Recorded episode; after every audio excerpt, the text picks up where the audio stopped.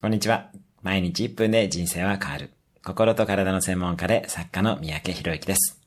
この番組では平日毎日1分の放送で人生を変えるヒントをお伝えしています。今日のテーマです。お金とは信用の数値化。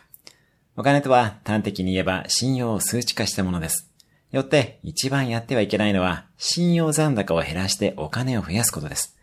例えば価格の価値のないものを売ったり相手から搾取することです。これでは一時的にお金が増えても信用がなくなるので必ず後からお金も減っていきます。信用残高を増やし続けていきましょう。価値のあるものを提供し、相手を満たし、信用を増やしていきましょう。お金もそれに従って必ず増えていきます。順番を間違えてはいけません。今日のおすすめ1分アクションです。誰かの信用を勝ち取る小さな行動をする。今日も素敵な一日を。